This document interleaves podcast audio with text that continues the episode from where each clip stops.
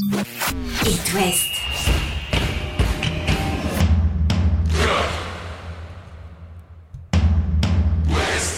Cop West. Chaque lundi et jeudi à 20h. Simon Rongoat, Catel Lagré. Bonsoir Catel Lagré. Bonsoir Simon Rengoat. Ils sont là pendant les vacances. Ben oui, le foot, ça ne s'arrête pas. Et on en a des choses à dire après ce week-end euh, de Ligue 1 avec euh, le succès du Football Club de Lorient. Surprise hein, face euh, au stade rennais. Les Rennais ont dominé, mais ont perdu cette rencontre-là. On va débriefer la mini-crise. On peut dire Oui, mini-crise on est dedans, je pense. Ouais, côté rennais. Et puis le rebond au niveau comptable pour les Merlus. Le FC Nantes n'en finit plus de gagner. 4 victoires en 5 matchs pour Pierre Aristouille et ses euh, copains. Les Nantais sont passés d'ailleurs 3 points devant le, le stade rennais. Euh, la petite euh, rivalité régionale, on regarde le classement de, de temps en temps. Pourquoi ça fonctionne bien à Nantes? Est-ce que Nantes peut regarder plus haut? Est-ce que Nantes euh, peut euh, désormais arrêter de parler de maintien et, et viser le top 10 On évoquera ça avec euh, les déclarations du coach après le match. Enfin, Eric Roy et les Brestois ont perdu à Lille. Ouais, petit coup d'arrêt. Petit coup d'arrêt, mais dans le jeu, c'était quand même Mm. pas dégoûtant. Euh, on parlera de cette défaite un but à zéro du SB 29 euh, sur le terrain du LOSC. C'est parti pour un petit quart d'heure de foot dans l'Ouest. Chaque lundi et jeudi. C'est Cop West sur It West. En commençant par ce derby entre le Football Club de Lorient et euh, le Stade Rennais, on commence par la mini-crise quand même parce que nos Rennais, dont on va suivre les performances jeudi en Europa League, on aura d'ailleurs Vincent Simoneau, notre confrère de TVR. Catel, en direct d'Athènes avant le match au, Pana pour les Rouges et Noirs. Eh bien, il s'offre une mini-crise avant cette Coupe d'Europe. Pourquoi Parce que Rennes a manqué de réalisme en première période, notamment sur la pelouse du Moustoir. Bah, comment être mené 2-1 à la mi-temps en tirant 15 fois au but contre une seule fois pour Lorient La réponse au mari. But contre son camp à la quatrième, ultra fautif sur le second but euh, à la euh, onzième. Ludo Blas euh, qui marque pour les Rennais. Les Rennais avaient ultra dominé cette première mi-temps. En seconde période, en revanche, tout le monde est fautif, aucune réaction collective, aucune niaque, un manque de rythme, un manque de réalisme devant, euh, un manque de talent aussi, sans doute. de Alors- chance un peu aussi dans ces cas-là. de ça va chance avec. aussi un peu. Il y avait des absents. Terrier en réserve pour reprendre le rythme. Matic suspendu. Théâtre forfait blessé au mollet. Sauf que aucun des titulaires et aucun des entrants n'a fait l'affaire. Il y a cette boulette euh, d'Omari, il faut qu'on en dise un, un mot quand même en première période, parce qu'Omari, on l'avait déjà vu à la faute, ou parfois fébrile sur les précédentes rencontres. Je pense au derby euh, face au FC Nantes à domicile, avec ce, ce ballon perdu. Là, il se le met tout seul, le, le- Mm. le- le ballon. Et sur son repli défensif, le pauvre Omari, on a l'impression qu'il n'est pas dans une course à haute intensité, il est, dans, il est dans un replacement, et finalement, il se précipite au dernier moment, il fait poteau, ça, ça. lui revient dessus. Bon, ça peut arriver. Ça dit quelque chose, en tout cas, euh, ses performances dé- défensives euh, et ses lacunes euh, côté rennais d'un problème mental. C'est ce que nous dit Genesio, le coach. Écoutez.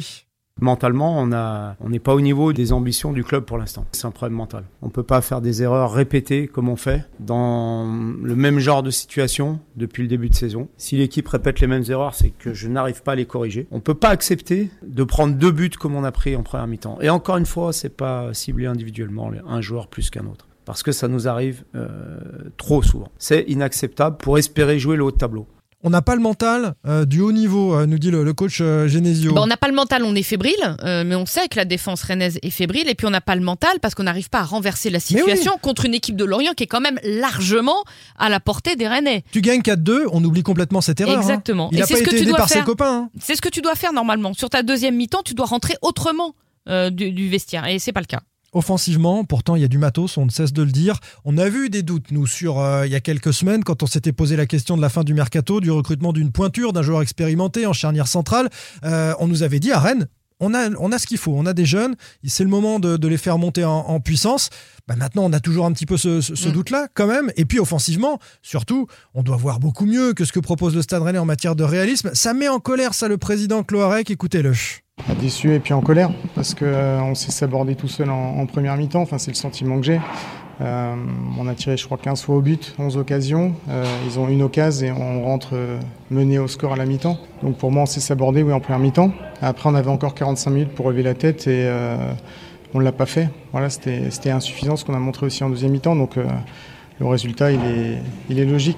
Les responsabilités, elles sont toujours partagées, c'est toujours les mêmes, à commencer par moi. Moi, je suis le président, donc je suis responsable si on cherche euh, une personne en particulier. Mais euh, le travail, il est collectif. On ne va pas déroger à la ligne de conduite qu'on a depuis, depuis euh, plusieurs années.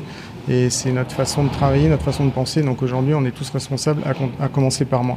On a quand même l'impression que cette équipe aujourd'hui, elle est plus faible que celle des années précédentes. Elle a peut-être moins de mental encore. Je ne sais pas si c'est encore plus faible. Tirer un constat aujourd'hui après 9 journées, c'est un peu, à mon sens, prématuré, même si effectivement il y a des signaux qui sont, qui sont plutôt inquiétants, il faut, l'avouer. Maintenant, il reste encore du temps. On fera le bilan à la fin, mais, mais effectivement, pour l'instant, c'est insuffisant. Bien sûr qu'on a confiance dans les joueurs, le staff et, et, l'entraîneur, évidemment. Je les vois travailler au quotidien. Euh, aujourd'hui, il y a des choses à corriger, ça c'est clair. Mais évidemment que j'ai toute confiance dans les joueurs, dans le staff. Le choix de ne pas recruter de nouveaux défenseurs centrales au mercato, pour l'instant, il n'est pas encore euh, payant. Enfin, disons Sur le match de ce soir, c'est sûr que non. Après, encore une fois, on ne va pas stigmatiser en fait une, ligne plus qu'une autre. On l'a déjà dit, une défense, c'est pas pas seulement les défenseurs centraux, les latéraux, c'est un ensemble. Aujourd'hui, c'est pas un problème individuel. Aujourd'hui, je ne crois pas. Quand vous avez 11 occasions, vous tirez 15 fois au but et que vous, vous êtes mené à la mi-temps, pour moi, c'est pas la faute d'un joueur plus que l'autre. Ça remet en cause un peu quand même les ambitions qui étaient élevées en début de saison ou alors est-ce que c'est trop tôt après 9 journées? Non, ça remet pas en cause les ambitions. Bien sûr que non, non, non, ça ne remet pas en cause. C'est clair qu'aujourd'hui on est, on est en retard sur notre tableau de marche, ça c'est certain, mais à la 9 journée, on va pas baisser les bras. Sinon ça sert à rien de commencer un championnat et d'arrêter à la 9 journée, à, peine au, quart du championnat. La prise de parole euh, du président Olivier Cloarec euh, au micro de notre excellent confrère Vincent Simoneau. Euh, et Johan Rigaud, le collègue de l'équipe. Oui, on a entendu Johan parler du, recrutement. comme on le disait tout à l'heure, Vincent Simoneau qu'on retrouvera donc jeudi euh, dans Cop West pour évoquer ce match de Coupe d'Europe. Il dit beaucoup de choses, euh, Olivier Cloarec. Euh, il veut pas s'arrêter. Il a raison sur l'erreur individuelle d'Omari. C'est une succession en fait de, oui, parce que là, c'est contre-performance et puis, jeudi, ce sera peut-être un autre. Et puis surtout, offensivement, on en parlait tout à l'heure, mais quand tu regardes bien, à part Blas, qui donne satisfaction. Euh, les recrues de l'été, Yildirim, bon, Enzo le fait, il a toujours pas commencé sa saison. Moi, je pensais qu'au Moustoir, ça pouvait le lancer, c'est pas le cas. Bourigeau, c'est à peu près un match sur deux. Bon, là, c'était le match 100. Euh, non, non, il y a un vrai problème aussi d'animation offensive. Hein. Il y a un vrai souci offensivement. Pourtant, euh, avec le fait, euh, avec euh, alors Matic, en l'occurrence, si on prend l'effectif au, complet, Rennes doit proposer autre chose dans cette animation. J'étais étonné moi de voir sortir Blas, par exemple. Tu parles de la performance de, de, Blas. les entrants n'ont pas été percutants. Non, mais je crois que même Genesio dans son coaching, il, me semble un petit peu perdu quand même depuis depuis le début de la saison. Il n'y a pas il y a pas un 11 qui se dégage. Les changements sont souvent ou tardifs ou pas à propos. ouais, non, c'est je suis assez inquiète. En Ligue 1, au classement, le, Stade Rennais est désormais euh, avec 11 points en 9e position, mais il voit les places européennes s'éloigner euh, petit à petit, et puis on n'est pas forcément rassuré par euh, la capacité de cette équipe à enchaîner les, performances. les Lorientais, eux, Catel, eh bien, peuvent se réjouir d'avoir pris ces 3 points. Au niveau comptable, ça fait un bien fou. Lorient est désormais 12e avec 10 points. C'est 5 points de mieux que Clermont, même si on sait que les Clermontois devraient bénéficier d'un match gagné à Montpellier en raison de, de l'incident. Ils pourraient remonter à à, 8 points. Lyon, euh, dernier avec 3 points. Incroyable ce qui se passe à l'Olympique. Alors on est dans un, dans un déni à Lyon assez improbable. Tu as vu Textor s'exprimer à l'issue de la défaite face à Clermont de Buzyn. C'est n'importe quoi. Non, non, euh, le maintien, on n'en parle pas. Non, c'est pas un sujet. Bah, avec 3 points, si, il faut commencer à y réfléchir et c'est peut-être le moment de tirer la sonnette d'alarme pour les Lyonnais. Mais on va les laisser euh, être sûrs de leur force. Les Lyonnais ont souvent été condescendants sur ces dernières années. Laissons-les pour l'instant dans leur patouille. On s'intéresse à nos merlus, donc qui ont pris 3 points qui font du bien, mais pas seulement. Écoutez le coach Régis Lebris? Ah oui, les trois points, euh, ça fait avancer dans un match euh, entre deux équipes qui étaient dans des dynamiques un peu incertaines. Dans ces cas-là, la confiance, euh, c'est pas ce dont on est le plus doté, je dirais, pour bien s'exprimer, avoir un football qui soit académique, épanoui, spectaculaire. Donc on est à la fois sur des occasions concédées et en même temps on passe de 1 à la mi-temps. tout le mérite des joueurs que justement de, de saisir des petites micros opportunités et d'en faire des buts avec un gros match d'Emvogo dans le but parce qu'en première mi-temps, alors que les Lorientais sont sous l'eau, il sort deux trois arrêts importants qui les maintient à flot.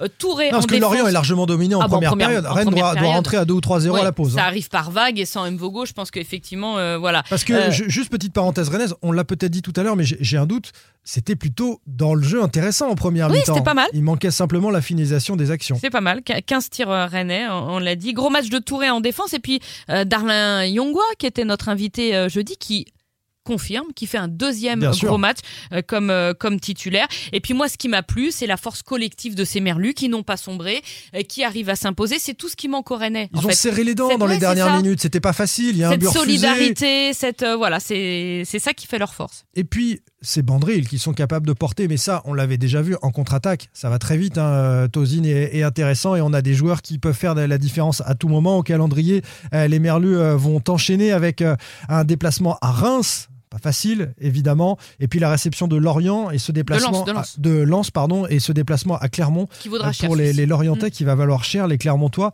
ont sans doute joué leur meilleur match euh, dimanche soir face à l'Olympique lyonnais sur euh, la pelouse lyonnaise. On s'intéresse maintenant aux Canaries qui n'en finissent plus de, de gagner. À part la défaite à Rennes, les hommes de Pierre Aristouille en sont à 4 victoires sur les 5 dernières rencontres. Au classement, les Nantais ont même passé le, le stade rennais, je le disais tout à l'heure. Ils sont 7e avec 14 points. Est-ce que Nantes est en sur-régime en ce moment Peut-être. En tout cas, on prend les points pour s'éloigner du maintien. Et on s'est même demandé à l'issue de la rencontre avec le coach Pierre Aristouille si Nantes pouvait viser finalement plus haut que simplement le maintien en Ligue 1, euh, étant désormais euh, installé dans le top 10. Cette dynamique, elle nous permet nous permet d'eng- d'engranger de la, confiance et des points.